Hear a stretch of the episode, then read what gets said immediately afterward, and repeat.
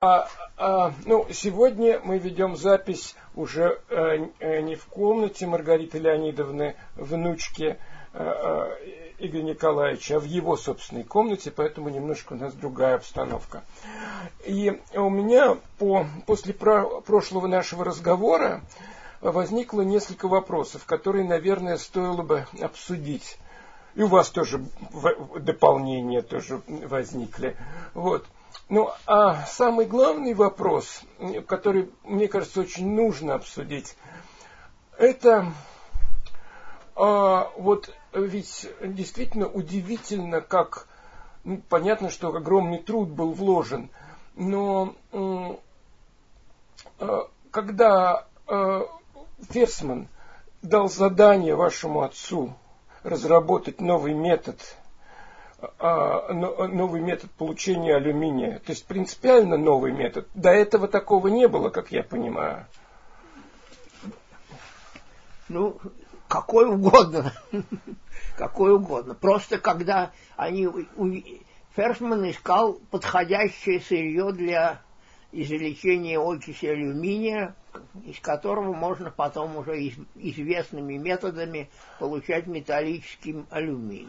А какая была до этого технология получения алюминия? Алюминий же, конечно, был как металл известен, да. но как его получали а, тогда в промышленных масштабах? Так, Другие? Нет, э, всегда получали окиси алюминия. Окись алюминия э, растворяется в расплаве, по-моему, карнолита, это какие-то смеси солей и калия, по-моему, угу. вот, сульфатов, что ли, я точно не помню. Угу. Вот и, и, и подвергается электролизу этот раствор. Угу. Значит, ну, э, эта технология осталась неизменной практически. Э, окись алюминия получали главным образом из бокситов. Бокситы это... Фран... Но это уже то новое, что э, разработал... Нет, это Нет. никто не... Это разработано было давно уже угу. и использовалось во всем мире. У нас бокситов оказалось мало единственное месторождение было это э, возле, в районе Тихвина. Угу. Ну, выстроили волховстрой, наверное, в расчете на то, что там можно будет алюминий угу. и изготавливать, нужна электроэнергия. Угу. Ну, электроэнергию в многих местах потом можно было получать, электростанций понастроили довольно много и мощных. Угу.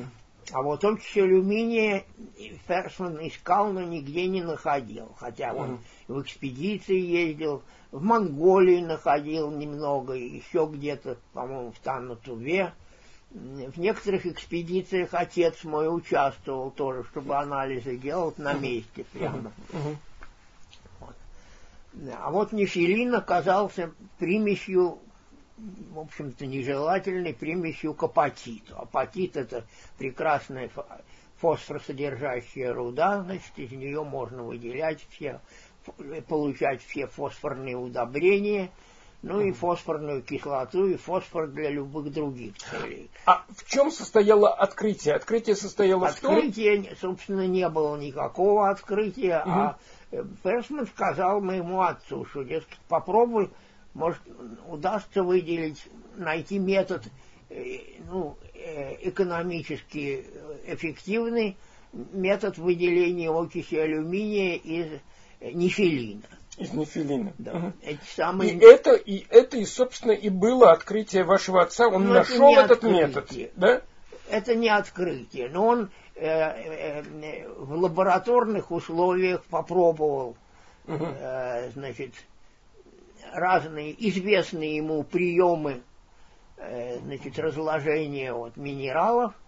Угу. Вот. Ну и в конце концов остановился на этом самом щелочном методе, который очень похож был, очень похож был на э, метод, применяемый обычно при очистке, окиси, очистке бокситов. Угу. Бокситы, они подвергались очистке только. Угу. Вот. А нефилин Значит, э, там было много примесей нежелательных, но э, суть дела была в том, что э, нефилин при спекании с известью дальше обрабатывается, в общем, общеизвестными методами, но удается получить сразу три полезных продукта. Значит, щелочи извлекаются из нефилина, э, извлекается кремний кислота в виде э, э, значит, силиката кальция, которая может быть непосредственно использована для изготовления цемента и, собственно, сама окись алюминия. В результате отходов не получается вообще. Понятно. И это, Понятно. Э, и это именно в этом и заключался принцип, который использовал мой отец. Безотходное производство. Безотходное производство. И, и причем все продукты полезные, полезные поэтому э, э, должен сказать, что вот в этот самый Пикалевский был конфликт. Да-да, недавно, который, недавно. Недавно. Который заключался, как я понимаю, в следующем. Э, этот алюминиевый комбинат был создан э, директором этого комбината стал вот Израиль Львович Талмуд. Это давно уже было. Ну, 50-е годы, да. 50-х годов. Угу. Вот. Ну и э, выпускал он все продукты. Угу. Значит, эти три основных продукта. Алюминий, угу щелочи, щелочи и цемент. И цемент, да. Когда у нас реставрация капитализма началась, это уже совсем недавно. Да, да, да. То не, не нашлось покупателей на приобретение всего комбината в целом. А может быть, э, просто по, не, по недоразумению. Потому что все знали, что там в этом комбинате было три производства. Угу. Вот. И каждое производство в отдельности, оно, собственно, разному ведомству могло принадлежать. Угу. Угу. Хотя все было в одном ведомстве. Да. По-моему, это цветная металлургия вообще-то считалась. Вот. Но тут решили, что зачем это самое э, три разных производства одному, скажем, хозяину, ну, какому-нибудь акционерному обществу, э, это не годится, и создали три акционерных общества. Одно из них занималось цементом, другое занималось щелочами, третье занималось да. алюминием. Вот. И, все и в результате все три терпели колоссальные убытки, потому что все рассыпалось. Понятно. Все. Лебедь, рак и щука в классический ну, да. вариант. Да. Потому что основной принцип заключался в том, что именно в том, что все отходы перерабатываются и все... Э, Понятно. Это. Но я хотел спросить немножко о другом, хотя связь с э, вот этим конфликтом Пикулевским, это, конечно, очень интересно, потому что у всех на слуху сейчас, недавно же это было, да. лет пять назад. Вот. А я хотел о другом спросить. Э, меня в этой истории, да, удивляет та кажущаяся легкость, с которой все-таки новый способ переработки нефилина был внедрен. Вот, ведь вот я поэтому, когда мы начинали разговор, э, я не случайно спросил, были ли у вас изобретения или попытки внедрить самому что-то в, в производство, или что-то приходилось ли вам сталкиваться с этой проблемой уже в вашей жизни? Ну, в моей другой, это другое совсем. Да, были э, у меня. Э, э, ну, в общем-то, наверное, как вам сказать? Ну, был, например, такой случай.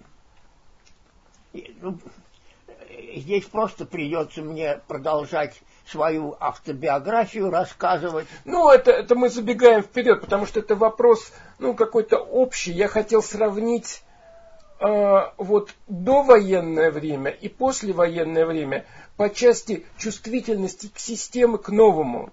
Почему тогда, и может быть мое впечатление обманчиво, если вы меня поправите, тогда система, наша система государственная, была гораздо более чувствительна к новому. Ферсман сказал, ваш отец нашел способ, безотходное производство, нашелся энергичный инженер и хозяйственник Талмуд, который это все ре, э, э, реализовал. Это, вообще говоря, э, звучит как сказка. Поразительно, поразительно, что это все было внедрено. А почему это было, было, было, вот была ли разница между э, э, теми годами, когда э, работал ваш отец, и теми годами, когда вам приходилось работать по части внедрения нового? В общем-то, трудности были, по-моему, и тогда, и, и, и, и позже. И, и позже, да. Поэтому все было не так легко. легко. Ну,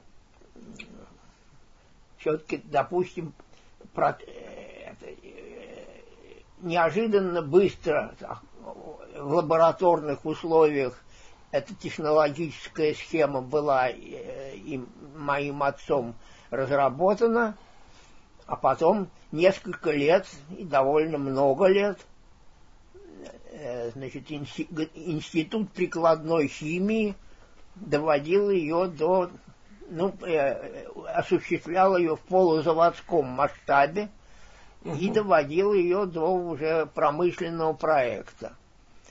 А потом совсем уже э, много времени прошло, пока на основе этого проекта э, ну, был да. выстроен комбинат алюминиевый, этот угу. Пикалевский. Ну и тем более, когда он уже задействовал. Угу. Вот. Да, понятно. То есть вы особых таких вот каких-то перемен, которые бы объясняли, что тогда получалось, а позже, позже были трудности, не видите? Нет. И не тогда вижу. было трудно? И тогда было трудно. Угу. Понятно. Я, теперь, ну как сказать, э, я, э, мне самому ну, э, трудности были не Ну, например, у меня какие все-таки были, да. был опыт в этом отношении. Получилось так, что после возвращения из плена и после успешного прохождения аспирантуры в Карпском институте, угу. которая закончилась моей защитой диссертации угу. По гетерогенному катализу, но там только было изучение кинетики и механизма известного процесса окисления метанола в формальдегид. Угу. Вот. Так что ничего с точки зрения промышленного там внедрять не надо было. Да. Но разобраться в этом процессе э, пришлось. И как писал в отзыве академик Боресков, он был у меня оппонентом, что это одно из первых исследований э, сложного гетерогенно-каталитического процесса, потому что там э, реакция сложная была после окисления метанола и получения формальдегида – формальдегид еще частично окислялся до муравьиной кислоты. Муравьиная кислота распадалась на, э, в общем, окислялась, дальше э, подвергалась тоже разложению, там получи, на воду и СО2 и так далее. Понятно. Э, все эти сложные реакции мне удалось разобрать. Ну, но внедрять там было ну, нечего. Да, понятно, это теоретический вот. интерес имело. Да. После защиты диссертации меня в Карповском институте не оставили. Угу. Ну, э, это, поскольку я был в плену, угу. на Карповский институт возлагались там какие-то специальные задания, Угу. Это был 1959 год. Да. Это год, когда была испытана первая советская атомная бомба, и когда все, значит, соответствующие организации так, угу. были особенно бдительны. Мне пришлось искать работу что стал для меня с большими сложностями, пришлось ходить, значит, вроде как договорился обо всем, а потом вдруг оказывается, что отдел кадров протестует. Нельзя. Понятно. Поэтому я был э, вместе со мной такой хороший аспирант э, профессора Темкина из Карповского института, тоже искал работу. Э, и тоже, значит, с него были сложности, потому что борьба с космополитами тогда как раз в разгаре была. Значит, у него этот самый пресловутый пятый пункт был. Угу. Вот. А как, как звали этого аспиранта? Это кто был? Хорошин. Хорошин. Да, я его забыл как имя, вот, но фамилия Хорошин. Вот. Темкин – это один из ведущих, так сказать, сотрудников Карповского института был и один из крупнейших теоретиков гетерогенного катализа, в частности, тоже. А, э, э, так вот, мы с ним искали работу. И он искал работу, и его тоже по пятому пункту, а меня по семнадцатому. Были ли вы или ваши родственники в плену или в оккупации? Есть такой семнадцатый пункт. Потом мой сын специально значит, про этот семнадцатый пункт даже статьи писал где-то. Интересно. Вот. Э, э, ну и поскольку, э, значит, то вроде как, как обнадеживали нас первые разговоры, а потом, значит, оказывалось, что вот эти пункты являются препятствием. Поэтому мы с ним по телефону связывались и обменивались впечатлениями. Ну и между нами говоря, сначала сами пробовали, а вдруг меня примут. Uh-huh. Вот, а потом, когда выяснялось, uh-huh. что уже не приняли, то тогда сообщали вот э, uh-huh. друг другу, что, дескать, вот знаешь, у меня не получилось. Ну, допустим, я одно время пытался поступить на работу, преподавать в фармацевтический институт uh-huh. был такой. Uh-huh. Вот.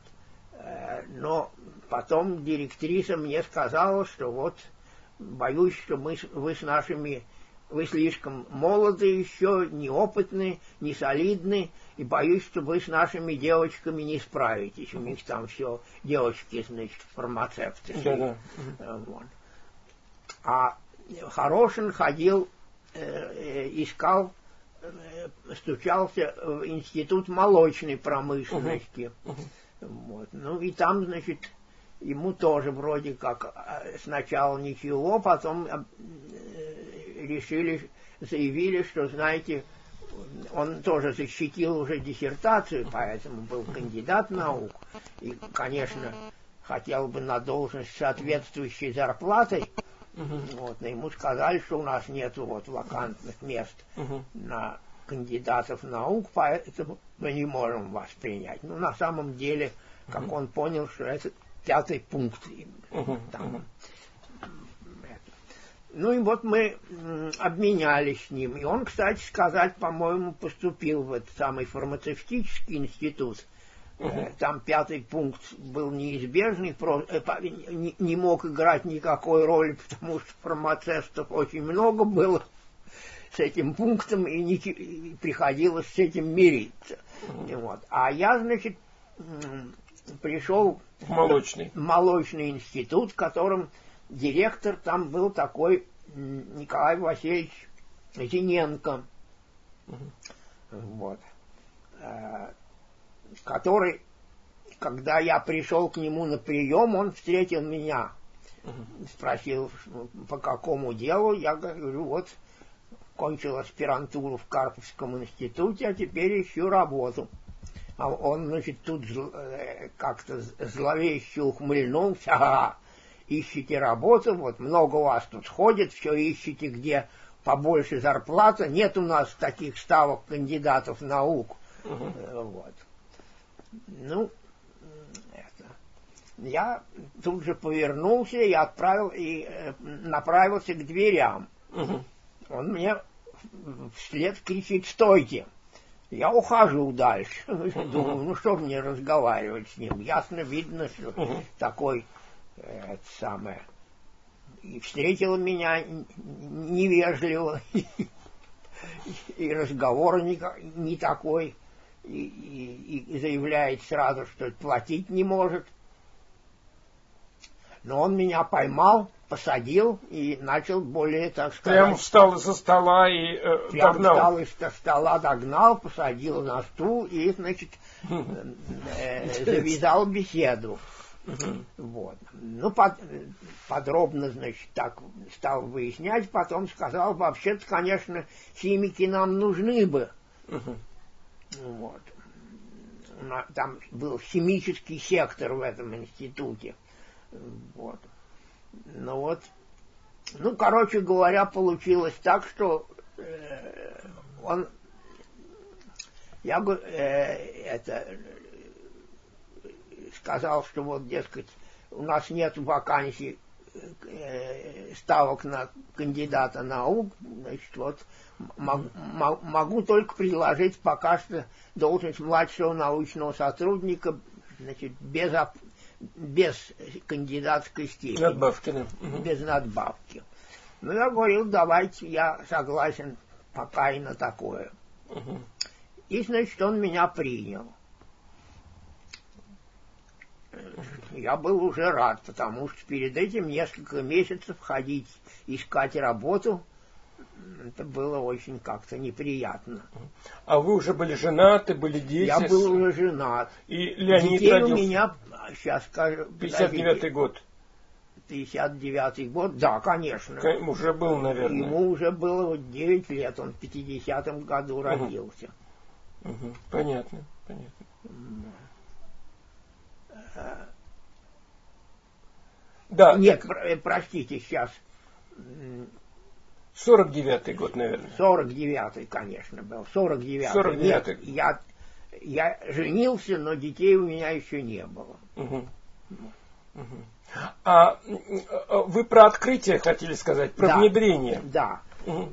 Ну, э, э, заведующий химическим сектором Павел Федорович Дьяченко М, был химиком, хороший специалист Мгм. по белкам. Мгм. И он предложил мне для... Ну, там были и работы... Да, первая работа, которую мне там предложили, была мне, в общем-то, не по специальности, конечно. Но я уже не отказывался. Э, Вычитали из журналов, что значит, в Германии разработан способ определения содержания жира в молоке, Мгм. значит, помощью по нет, не жира в молоке, влаги в масле, Мгм. основанной на измерении диэлектрической проницаемости. Мгм. Вот. Ну, я вот принимал участие в разработке этого метода. Ну, нужно было проверить этот метод, опробовать его. Мгм.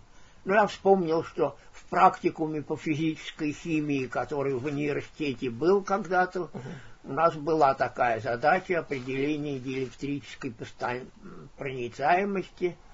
Вот.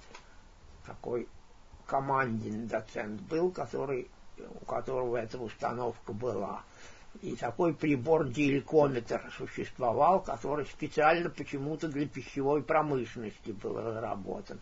Так что готовый прибор, но мне пришлось разбираться в радиотехнике. Мгм. Слава богу, мне мол, зять, муж моей сестры помогал. Мгм. Вот, так что я с этим справился. А потом Павел Федорович Дьяченко предложил мне заняться все-таки белками молока, белками молока. И тут мы вместе с ним, ну, поскольку он давно работал, то главное все-таки новшество, я считаю, я сам предложил. Выделяют казеин из молока, до сих пор э, был известен способ кислотный способ. Значит, просто молоку угу. добавляют кислоту, угу. которая приводит к тому, что э, значит, э, казеин выделя... осаждается, ну, получается творог. Угу.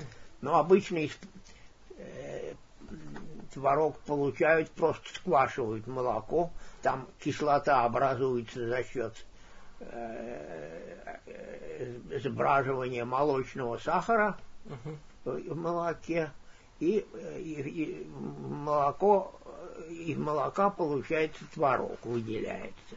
Ну, дальше его уже, значит, перерабатывают. А я э, сначала мне поручил Дьяченко, нет ли каких-то способов померить молекулярный вес казеина и желательно, значит, размеры частиц казеина, этого главного белка молока. Я использовал метод цветорассеяния – ну, просто мутность определял. Ну, известны там были математические формулы, которые позволяли значение мутности, измеренные фотометром, значит, по этим значениям определять молекулярную массу молока, э, белка, ну, любого вещества, значит, которое там был, вызывала эту мутность. Ну вот э, эта работа была такая вроде как не имела чисто практического значения, но попутно я выяснил, что э, этот белок растворил, растворимый вообще говоря в нейтральной среде, в нейтральной воде, он может быть осаждаться под действием солей кальция. Ну и э, мое предложение, собственно, сводилось к тому, чтобы э, почему, зачем, собственно, кислота обязательно. Что можно добавлять, осаждать этот самый белок, казеин, добавляя просто раствор хлористого кальция это совершенно безвредное вещество. Ну, хлористый кальций иногда, значит, дают при каких-то заболеваниях, да, да, да. лекарствах. Лекарства. Вот. Поэтому э, никаких возражений тут не было. Вот. Ну и действительно, кальциевый способ выделения казеина из молока по каким-то там причинам ну, оказался целесообразным. Угу мы с Павлом Федоровичем в 1900, по-моему, еще 53 году угу. подали заявку на изобретение, угу. вот, но получили отказ. Угу. Отказ заключался в том, что кто-то написал там отзыв, что э, значит, э, предлагается выделять э, выделять э, казеин из молока добавлением хлористого кальция, что способ высаливания, угу. он хорошо известен в биохимии давно, и угу. ничего нового здесь нет. Угу. Ну, вообще говоря, надо было написать, э, значит, ответ, возражение на такое, на такой отрицательный отзыв потому что э, при высаливании там э, используются очень концентрированные растворы солей, угу. вот, причем э, это не обязательно соли кальция, скажем, угу. а просто можно обычной солью, поваренной солью высаливать, чем угодно. Вот. И принцип там совсем другой. Да, механизм другой совершенно. Да. А кальций, он вступает просто в соединение с белком, и кальциевый казеинат кальция, он осаждается. Вот. Но э, мы, я тогда по молодости, по неопытности не стал угу. это возражение сочинять. А куда это подавали? Это в какой-то... Э, ну, комитет по, по делам изобретений. Комитет, да? Потому да. что не патентное бюро, а это... это... Ну, это и есть патентное бюро наше. У нас патентного бюро как такового специально не было. Патенты э, можно было по желанию. Можно было либо авторское свидетельство, либо патент. Но в советское время, так сказать, патентообладатели они, э, значит, треб, должны были платить особые налоги, угу. как э, частные предприниматели, поэтому это не рекомендовалось. Угу. Вот, поэтому большинство из нас ограничивалось авторскими свидетельствами, и мы только претендовали на авторское свидетельство. Но и авторское свидетельство, остальное все было примерно одно и то же, что патент, что Понятно. авторское свидетельство. Это специальный комитет по изобретениям. Специально и... комитет по изобретениям. Не знаю, сейчас он существует, по-моему, тоже существует. Да, да, понятно, понятно, понятно. То есть здесь, здесь просто была вот такая критика не очень э, грамотная и несправедливая. Да. Э, ну и с нашей стороны было упущение, что мы не стали возражать, потому что обычно начинается переписка uh длинная, которая, так сказать, затягивается. uh Но мы не стали это делать. uh Так или иначе, способ этот был проверен, uh способ был, значит, мы опубли... Э, получили, значит, э, из комитета по делам изобретений, значит, сообщение о том, что этот э, комитет не видит возможности дать вам авторское свидетельство. Ну, очень хорошо. Следовательно, это, мы можем, имеем право публиковать свои данные, да. данные, да. И мы опубликовали в газете, в журнале «Молочная промышленность». Uh-huh, uh-huh. Вот. Это было в 1953 году. Угу.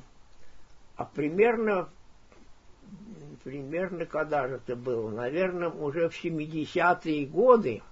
Угу. Да, по-моему, 70-е годы. Новый директор этого института молочной промышленности ездил на международный молочный конгресс в Австралию. Угу.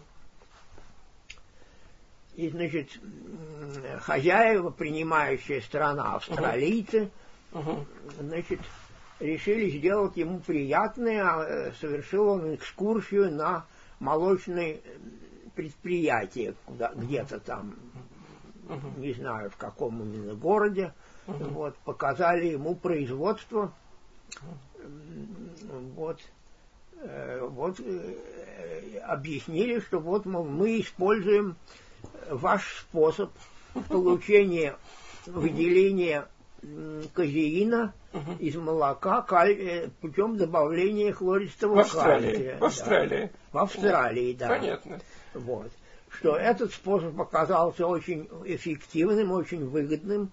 Мы получаем, э, значит, тысячи тонн этого самого продукта, угу. и их за хорошую цену нам, у нас приобретают Соединенные Штаты.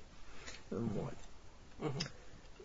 Директор был новый, такой профессор Липатов. Угу. Ну, он специалист, молочник угу. был. Угу. Он страшно удивился. Угу. Вот. Угу. Ну, э, спросил, откуда вы узнали, что это у нас такой метод есть. А как же мы, говорит, прочитали вас э, в журнале «Молочная промышленность» и все сделали, как там описано. Замечательная это. история, да. Вот. Так что вы можете считать, что у вас внедрение есть, только это сделали австралийцы. Слушайте дальше. Слушайте дальше. Угу. Приехал, вернулся из этого конгресса Липатов. Липатов. Угу.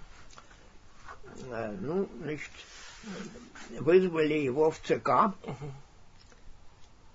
партии угу. и стали пытать, угу. как это, это так получилось. А откуда они узнали в ЦК? Ну, он сам доложил им об а, сам доложил Что наш способ используют. А, ну, в отчете написал. А, а, понятно, должен понятно. был отчет написать Понятно, о заграничной командировке. Вот, там написано было, что вот со- способ, разработанный во ВНИМИ. Дьяченко Используется, в- Владавкин. используется- с успехом используется в Австралии. используется в Австралии. Вот. Ну, тут, э, значит, в ЦК, значит, э, это самое, набросились на директора, но он недавно только приступил к обязанностям директора, с него спрос такой, он сказал, я толком не знаю ничего этого, спросите у Дьяченко и Владавца. Ну, Владавец тогда уже не работал в молочной промышленности, я уже давно работал у Петра Александровича значит, в Институте физической химии, а бедного Дьяченко, значит, тут же, значит, вызвали в ЦК.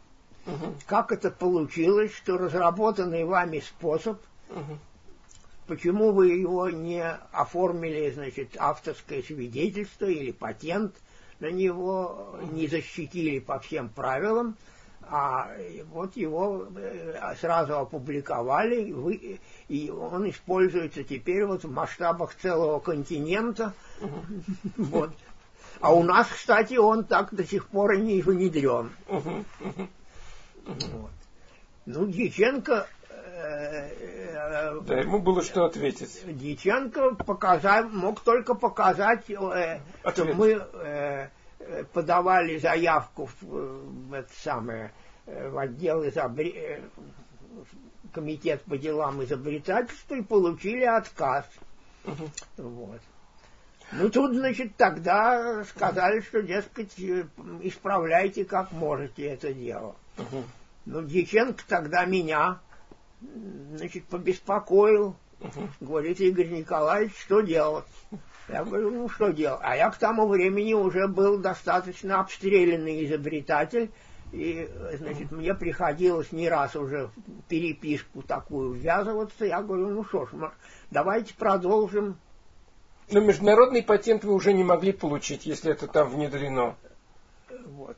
Ну, Или могли? э, что Там- такое международный патент, я не знаю. Ну, чтобы, чтобы вам... Патенты, А австралийцы каждый- платили, платили деньги с э, каждой тонны за то, что ваша идея лежит в их производстве. Нет. Ну, в общем, мы решили, что надо э, это хоть с опозданием, но написать возражение на отказ комитета по делам Да, то есть- изобретений. Что мы сделали Через 20 лет примерно. через 24 года после... Вот, побили рекорд, я считаю, по рассмотрению изобретения. Вот. Мы написали возражение. Возражение это было принято. И, Куда им было деваться, если уже заводы, целый Да. континент работает? 24 года спустя мы получили авторское свидетельство. Это авторское свидетельство где-то у меня валяется тут. Да, Патент вы не стали оформлять, конечно. Нет, не стали, конечно, в те времена. Чтобы не, не, не платить, чтобы не платить налог этот. Ну, вообще тогда патент считалось...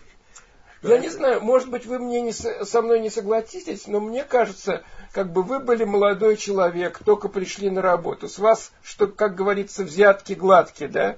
А мне кажется, что главное, если сравнивать историю вашего отца, изобретение вашего отца и, и вот эту не- не- не- неудачную историю с осаждением, кальциевым способом осаждения казеина, что главная разница все-таки между Дьяченко и Ферсманом. Потому что Ферсман, насколько я слышал, он был знаменит, что это просто человек фонтанировал энергией, и идеями, и энергией. Вот Ферсман бы так не оставил бы. Он сказал, нет, давай, Николай, пиши возражение, это тут нам глупость ответили. Не, не думаю. Просто тогда э, э, просто э, Персман тоже не, не особенно придавал значение, по-моему, этим самым э, свидетельствам, патентам и прочее. Ну, он вообще о внедрении думал, он уже как бы думал Ну, глобально, он да. думал, будем строить завод. Завод, да. Вот. По- Тем более, что э, У вас он даже этой идеи под- не было, э, что, э, что это очень экономически выгодно. То есть вы допускали, что это экономически Нет, конечно, выгодно? допускал, да. И, но, но, но... Конечно, я к тому времени уже, так сказать, разбирался в технологии молочной промышленности и считал, что действительно кальциевый способ, он имеет право на существование наряду с другими способами. Но, но он даже, э, э, как бы австралийцы обнаружили, что он экономически выгоднее во многом, в каких-то аспектах, да? Ну, по-видимому, да. да. Вот, нет, ну какая-то была все-таки в Ферсмане дерзость. Придумай, поищи, и мы внедрим. У него нет, же это нет, было технологически. В, отношении, э, в отношениях изобретений тут было, у отца было аналогичное что-то. Значит, он подал заявку на изобретение. А по поводу... Э, Способ выделения окиси алюминия из, нефи... из щелочей это самый, и uh-huh. цемента из э, получения uh-huh. из нефилина, подал эту заявку на изобретение uh-huh. и тоже получил отказ, uh-huh. что, дескать, эта технология э, давно известна. Uh-huh. Uh-huh. Вот такая вот. Ну и не стал тоже писать возражений. Хотя То есть это, это у вас наследственное получается? Получается наследственное, да. Угу. Так же, наверное, как то, что отец э, не стал защищать докторскую да. диссертацию, но у меня были другие мотивы совершенно. Угу. У меня были конкретные мотивы. Угу. Какие же? А, а дело было в следующем. Э, значит, у меня где-то вот сохранилась открытка, угу. написанная рукой э, Рейбендера. Угу. Вот. Э, я даже, наверное, ну сейчас не буду искать. Сейчас не будем искать. Но открытка есть, это я ее вам обязательно покажу. Угу. Это, э, где он меня с Новым годом поздравлял 71-м, по-моему, годом. Угу. Вот. И, значит, э, я, говорит, надеюсь, что в 71 году вы, Игорь Николаевич, защитите докторскую диссертацию, и, так сказать, это дело чести вас и вашего, э, значит, и возглавляемого вами коллектива. У меня группа была сотрудников, которые мне помогали, конечно. Вот. Он, на него тогда произвело впечатление, я не знаю, что произвело впечатление, совокупность моих работ по, э, так сказать, развитию физико-химической механики пористых и волокнистых дисперсных структур и материалов. Так получилось, что значит, мне пришлось вместе с таким моим коллегой Рейзинем э, в Латвии, в Риге, организовывать научную конференцию по проблемам получения вот пористых и волокнистых дисперсных структур и материалов. Это оказалось для легкой промышленности, для бумажной промышленности, для промышленности, ну, для обувной, для кожевенной, в общем, целая находка. В этой конференции приняли много э, специалистов, все были довольны очень. Результатом этой конференции вот такой вот толстый том получился трудов. Начинался он э, вводной такой обзорной статьей Рейбендера и Владавца – проблемы физико-химической механики, пористых волокнистых дисперсных структур и материалов. И многие там много было статей, все радовались, что такой труд получился, потому что э, мне, э, например, говорили сотрудники, какой-то был у них такое учреждение, я уже забыл, ну, как, какие-то там пористые материалы делали они, я уже забыл, для чего это было, но не знали, где публиковать научные статьи, а тут опубликовали в этом сборнике и были страшно довольны. Ну вот. А Петр Александрович, когда увидел этот сборник в готовом виде со своей собственной статьей, первый, первая большая там статья, несколько десятков страниц было, вот, он, значит, э, перелистал, поглядел, сказал, что если, говорит, немножко переделать, э, то это вам же диссертация докторская готовая. Вот. Это он про меня, значит, так думал. Он все настаивал, чтобы его сотрудники защищали докторские диссертации. Но он, так сказать, не успел.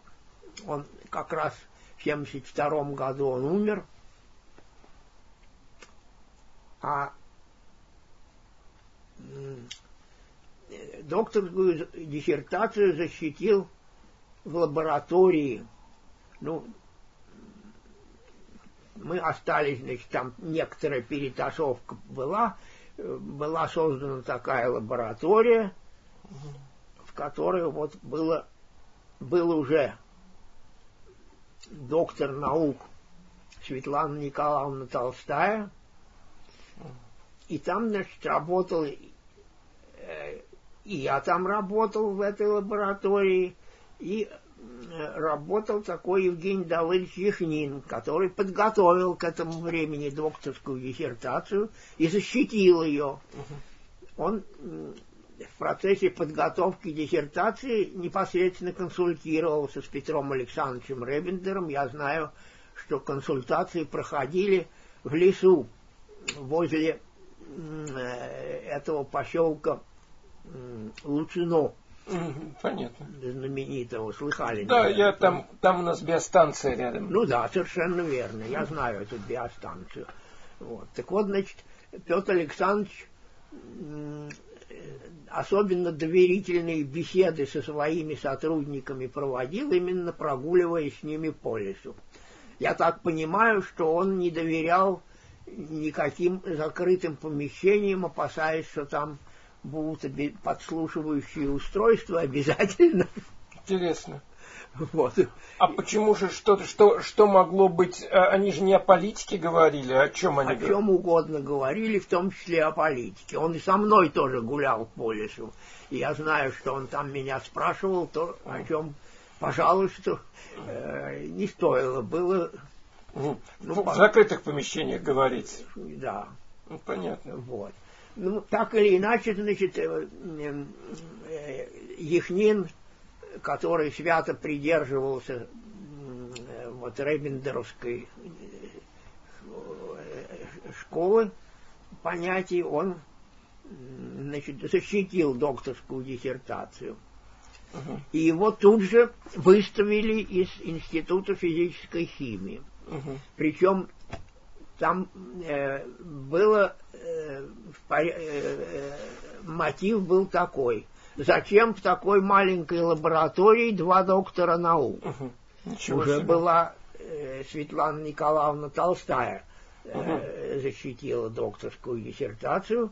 Вот, и решили, что хватит одного доктора. А кто же это, кто же это осуществил, эту, эту операцию, выставить доктора? Это тоже не так-то это э, казуистика ведь, зачем два, два доктора ну, наук? Это сложно, это сложно сейчас сказать. То есть какие-то какие завистники какие-то? Э, Наверное, тут мало того, что завистники. Я не знаю, я не берусь сказать, но э, э, точно, но понимаю, что какие-то, значит, силы были, которые противодействовали этому.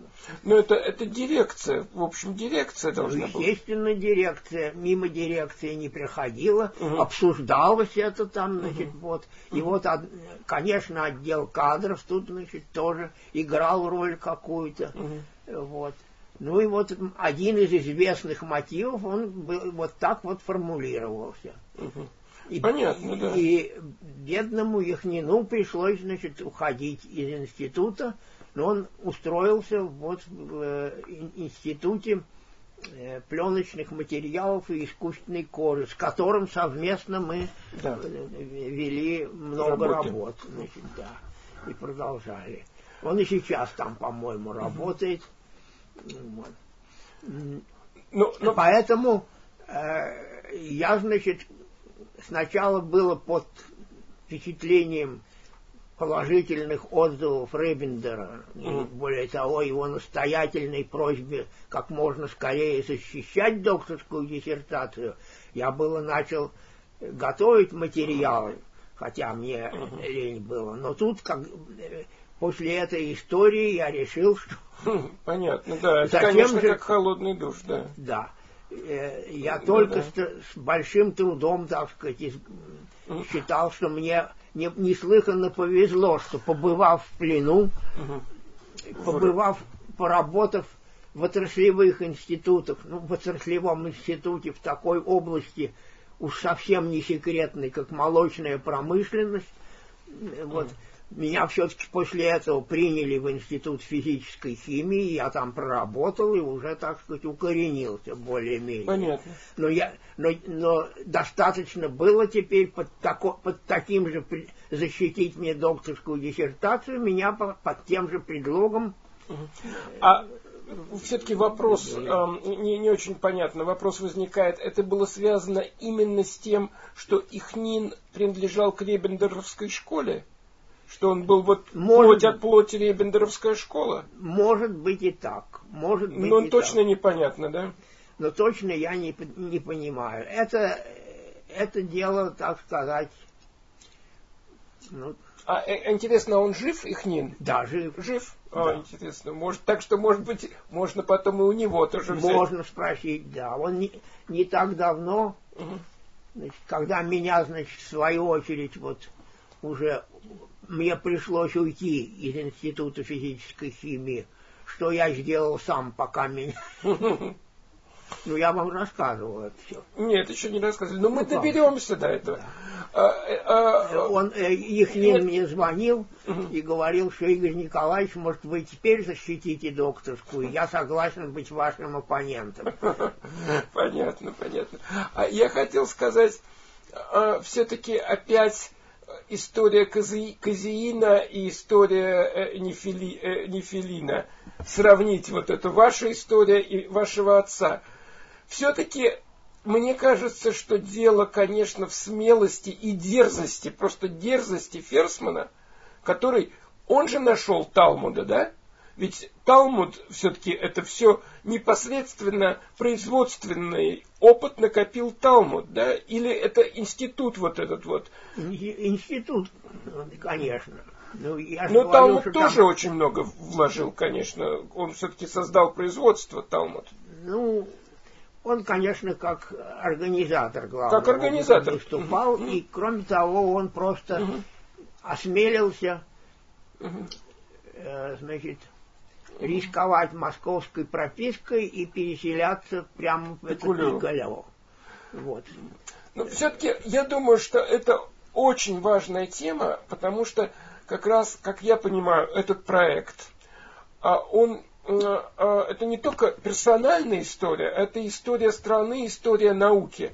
А история науки, ведь, в общем, мы, конечно, многие занимаемся, ну, ради собственного интереса, да, какими-то, но то, что когда-то внедрения получались, а потом вдруг это стало страшно трудно и просто невозможно.